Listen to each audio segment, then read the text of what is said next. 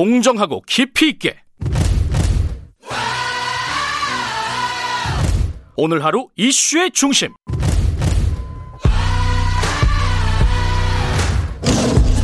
김경래의 최강 시사.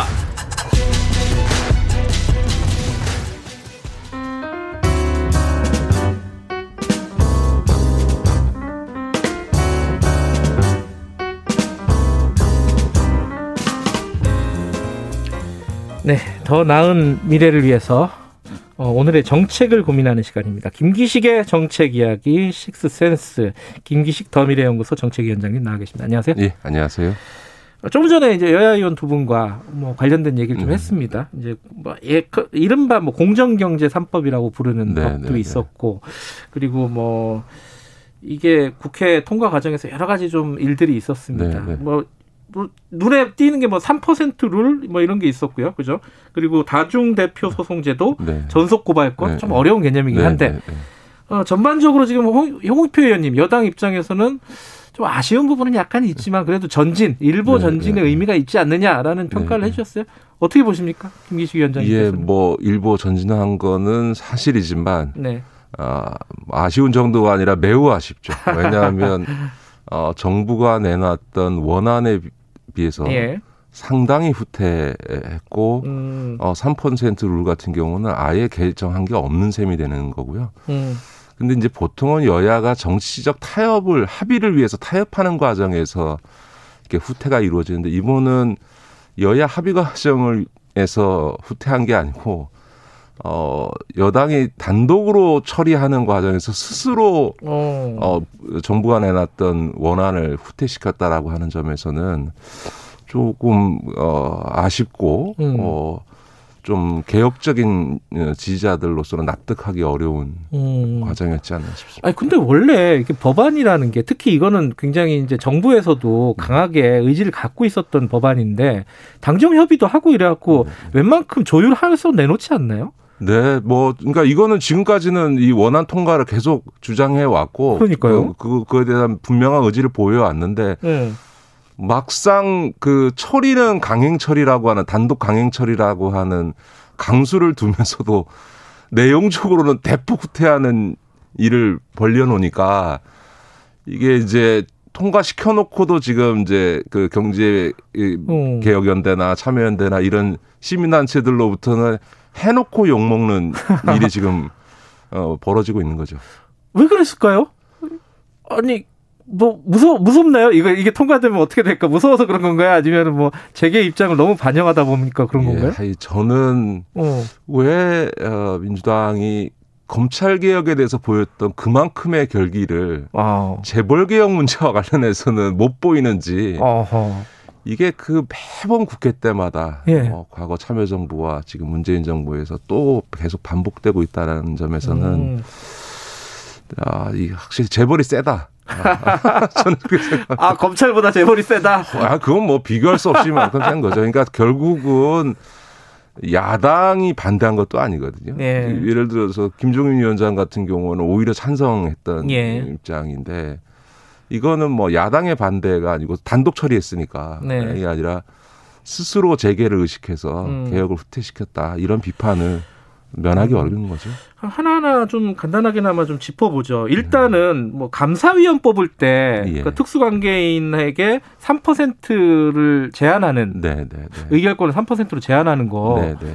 이거 일단 통과는 됐잖아요. 아무 네. 의미가 없나요? 이게 아까 말씀하신 예. 거 보니까 좀 그렇게 생각하시는 거 같아요. 예, 삼 퍼센트 룰을 이제 그 재벌 오너에 예. 와 그 특수관계인을 합산하려고 했다가.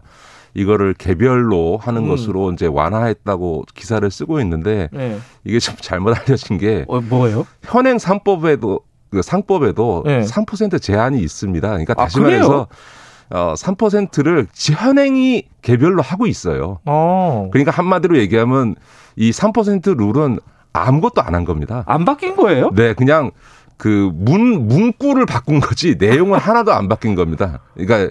삼 항이었던 거를 사 항으로 낮추면서 표현하는 문구를 바꾼 거여서 마치 삼, 대주주 삼 퍼센트 룰이 없던 게 도입하는데 합산이 아니고 개별로 됐다고 지금 예, 예. 착각들을 하고 계신 거고요. 예. 그렇게 기사들도 지금 잘못 쓰고 있는데. 아무도 모르던데 그거. 예, 현행 어. 법이 그 저 삼 퍼센트 룰이 돼 있습니다. 음. 원래 그랬습니다. 근데 그걸 개별로 했던 거를 개별로 하다 보니까 예. 이게 최대 주주들이 분산시켜서 도저히 그 독립적 사회이사를 설립할 수 없으니 합산하라고 네. 이번에 바꾸는 거거든요. 예. 그러니까 이 대주주 삼 퍼센트 룰은 지난 저 반년 가까이 이렇게 시끄럽게 하고 사실은 아무것도 안 한 겁니다. 야, 이거는 이게 원래 원래 이쪽에 잘 아시니까 네. 전문가시니까 그렇긴 한데 신문 기사를 봐도 그렇고 저도 네. 마찬가지고 뭐 정치인들도 그렇고 지금 이렇게 말씀하시는 거 처음 들었어요. 그러니까 기존 상법을 본 사람이 없는 것이죠. 그렇죠. 이거 누가 누가 알아요 그거를. 아, 기, 그러니까 기존 상법은 사내 이사인 감사위원회에 대해서는 그 합산하고 예. 사, 사내 이사가 아닌 사회 이사에 대해서는 합산 안 하고 개별로 돼 있었던 건데 음. 이번 정부 안은 뭐냐면 사내 이사든 사회 이사든 구분하지 않고 합산하는 걸로 하려고 원래는, 했다가 음. 그냥 원위치된 거예요. 어, 원위치됐다. 뭘 개혁을 하는데. 오십 보 후퇴해서 반보 나간 게 아니고 그냥 원위치한 겁니다. 이건 뭐 전진의 의미도 없는 거네요. 네, 그러면은 네, 네. 일단 삼 퍼센트 룰은 그렇다 치고 그럼 그 다음에 이제 다중대표 소송 제도는 네, 네. 정부안보다 문턱을 올렸다고 보통 평가를 하잖아요. 이제 네, 국회를 네, 네. 통과 과정에서 그러니까 지금 네. 다중대표 소송을 도입하면서 소수주주권을 행사하는데 영 점 영일 퍼센트의 지분 요건이 있었는데 그걸 영 점 오 퍼센트로 올렸어요. 근데 네. 이것도 잘 이해가 안 되는 게. 이건 심지어 재계도 주장하지 않은 거거든요. 아, 그래요? 그다음에 야당도 주장한 적이 없고요. 근데 이게 막판에 갑자기 들어왔어요. 그래서 도대체 저도 잘 이해가 안 되는데 오. 사실은 이제 이후로 헤지펀드 얘기를 합니다. 근데 예. 이제 사실은 헤지펀드 입장에서는요. 예를 들어서 현대자동차가 지금 시가총액 사십 조거든요. 그러니까 일 퍼센트면 해봐야 그 사백억밖에 안 되잖아요. 그럼 영 점 오 퍼센트면 이백억이에요. 음. 그러니까 이백억이라고 하는 건 헤지펀드한 데는 돈도 아닌 수준인 거거든요. 그러니까 네. 영 점 오 퍼센트로 올린다고 해서 헤지펀드의 남소 가능성을 막을 수 있다. 그럼 터무니없는 얘기죠. 음. 무엇보다 헤지펀드는 주주대표 소송, 다중대표 소송을 제기하지 않습니다. 왜냐하면 그런 다중주주대표 소송은 소의 이익이 다 회사로 귀속되지 자기한테는 하나도 돌아오지 않기 때문에 아. 그 대한민국 역사에 헤지펀드가 그 주주 대표 소송 한 전례가 없습니다. 음. 그러니까 그런 점에서 헤지펀드의 남소를 막기 위해서 지분 요건을 올렸다라고 음. 하는 거는 논리도 명분도 안 되는 이야기고 음. 또 나가서 무슨 중소 중견기업 관련된 얘기도 합니다만 중소 중견기업은 더더구나 시가총액 해봐야 수천억 정도니까 네. 영 점 오 퍼센트 해봐야 이삼십억 네. 밖에 안 되는 거거든요. 그러니까 그거를 이억에서 이십억으로 올린다고 한들 그게 방어 수단이 되는 게 아니거든요. 그러니까 결국은 음. 이 저도 잘 모르겠어요. 이게 아, 그러니까 시민단체인 참여연대 경제개혁연대에서 시민운동 차원에서 소액주주 운동하는 데는 엄청난 차이죠. 아. 영 점 영일에서 영 점 오 퍼센트는 오십 배가 올라간 거니까 음. 시민단체가 소액주주들을 모으는 데는 굉장히 어려워졌으니까 그러니까 헤지펀드한테는 아무런 장벽이 아니고 시민단체에게는 엄청난 장벽인 아... 거를 누구도 주장하지 않았는데 갑자기 들어온 거는 저는 납득하기가 좀 어렵습니다.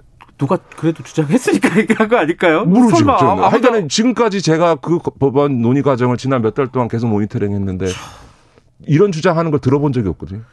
야, 희한하네요. 어쨌든 삼 퍼센트 룰은 뭐 제자리, 제자리다. 사실상 제자리다라는 말씀이시고 다중대표 소송제는 왜 이렇게 바뀌었는지 모르겠다. 네, 네, 네. 결과적으로 보면 시민단체나 이런 소액주주 운동 쪽에 어, 어렵게 한 거 말고는 큰 의미는 없다. 네, 말씀이시네? 그러니까 시민운동의 소액주주 음. 운동을 어렵게 한 거 외에는 아무 의미가 음. 없는 거죠. 음. 자, 그리고 또 하나가 전속 고발권인데 네, 네. 이게 뭐 공정위한테만 이제 고발권이 있잖아요. 담합이나 이런 부분에 네, 대해서 네, 네, 네, 네. 그거를 이제 검찰한테도 주고 네. 넓히자는 거였는데 이거는 왜 유지가 된 거예요? 그것도 잘 이해가 안 됩니다. 이것도 이해가 안 돼요? 전속 고발권은 문재인 대통령의 대통령 공약이었고요. 그다음에 그 정권 출범할 때 백 대 국정과제에 음. 국정과제로도 선정됐고요. 네.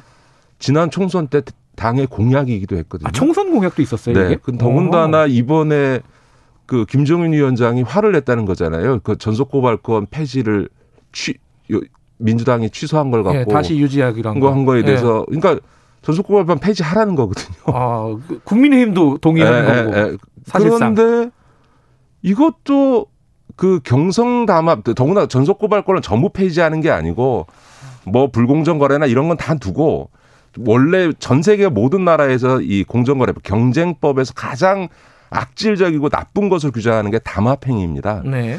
이 담합 중에서도 연성담합, 경성담합이라고 있는 건데 제일 안 좋은 경성담합에 대해서만 네. 전속고발권을 폐지하는 아주 극히 일부 폐지만 하는데 그것도 여당 단독으로 강행 처리하면서 스스로 드러냈어요. 대통령 공약, 총선 공약, 이곳 이, 이, 이 정부의 국정과제로 설정을 해놓은 걸. 그래서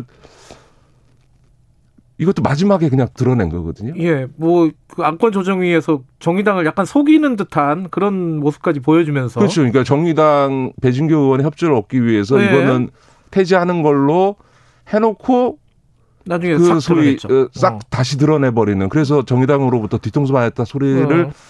들어가면서까지. 예. 그래서 김태정 원내대표가 정의당에 사과까지 했다는데 이런 사기쳤다 소리를 들어가면서 그래서 사과하는 상황까지 하면서 이걸 왜 드러냈는지 저는 잘 모르겠습니다. 아니 그걸 여쭤보려고 했는데 모른다고 하시면 어떡해요. 왜 그랬을까?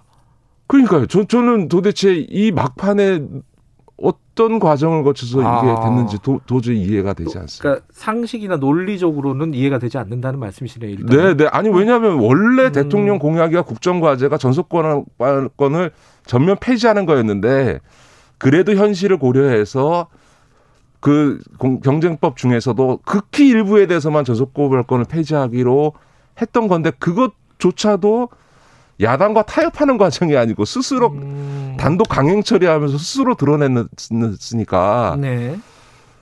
하여간 저로서는 음. 저도 국회 입법 과정이나 이런 걸 직접 경험도 해보고 협상 과정이나 이걸 잘 봅니다만 매우 이례적인 상황이 이 경제 삼 법, 공정경제 삼 법을 처리하는 과정에서 발생했다.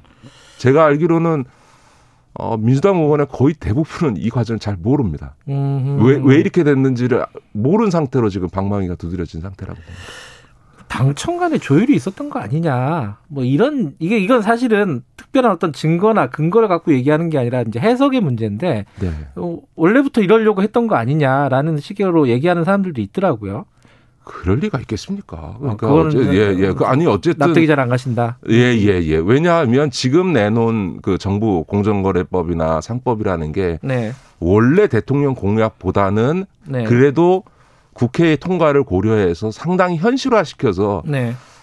이미 후퇴한 상태로 낸 개혁법안인 거거든요. 근데 그것조차도 백팔십 석이나 되는 의석수를 가지고 음. 더군다나 여야 합의 과정도 아닌 단독 처리하면서 스스로 이거를 훼손했다는 거는 저로서는 좀 이해하기가 알겠습니다. 좀 어렵습니다. 마지막으로 그럼에도 불구하고 네. 경제계는 예컨대 경총은 경, 경영체제의 근간을 흔들 것이다. 정경련은 네. 투기자본의 공격에 노출될 수 있다. 국내 기업이. 네, 네. 일부 경제신문도 뭐 비슷하게 쓰고 네, 있고요. 네, 일부 보수 언론도 네. 마찬가지고.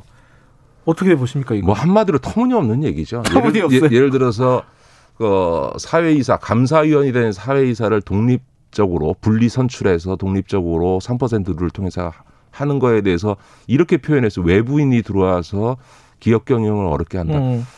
원래 사회이사라는 건 외부인이니까 사외이사인 거 아닙니까? 제가 전에도 한번 말씀드렸는데 미국은 이사회에 대표이사 사장 빼놓고는 전원이 사회이사고요. 심지어 거기에 경영업체 경영자가 들어와 있기도 하고. 아, 그래요? 더군다나 저 이렇게 재계에서 얘기한 헤지펀드 출신의 사회이사만 백 명이 넘습니다. 음. 그런데 그런 사회이사가 독립적으로 들어와 있다고 해서 경영권 분쟁이 났다는 얘기는 제가 지금까지 들어본 적이 없습니다. 그러니까 음. 이걸 한마디로 얘기하면 재계의 얘기는 그냥 다 우리 사람들 그냥 사회이사라는 이름하에 임명해서 내 마음대로 하고 싶은데 한 놈이라도 들어와서 딴소리 하는 건 못 받아주겠어 라고 하는 거기 때문에 네. 그런 뭐 경영권 삼 퍼센트 룰을 적용하면 경영권이 위협당한다 뭐 이런 얘기는 한마디로 터무니없는 얘기다. 이렇게 말씀드리겠습니다. 알겠습니다. 김기식 위원장 말씀 들으니까 어, 일단은 이, 지금 상황이 잘 이해가 안 된다. 이런 말씀이신 네, 거고. 이해가 안 됩니다. 경제계 얘기는 터무니없다. 말씀이시고 오늘 처음 하신 얘기는 다들 모르셨을 건데 뭐 삼 퍼센트 룰 같은 경우는 한 거 아무것도 없다 이번에. 네. 아, 청취자분들이 약간 어, 놀라셨을 것 같습니다. 예, 이 얘기들은 뭐 앞으로도 좀 논란이 되겠네요. 네. 오늘 여기까지 됐죠. 고맙습니다. 네, 고맙습니다. 김기식 더미래연구소 정책위원장이었습니다. 지금 시각은 여덟 시 사십오 분입니다.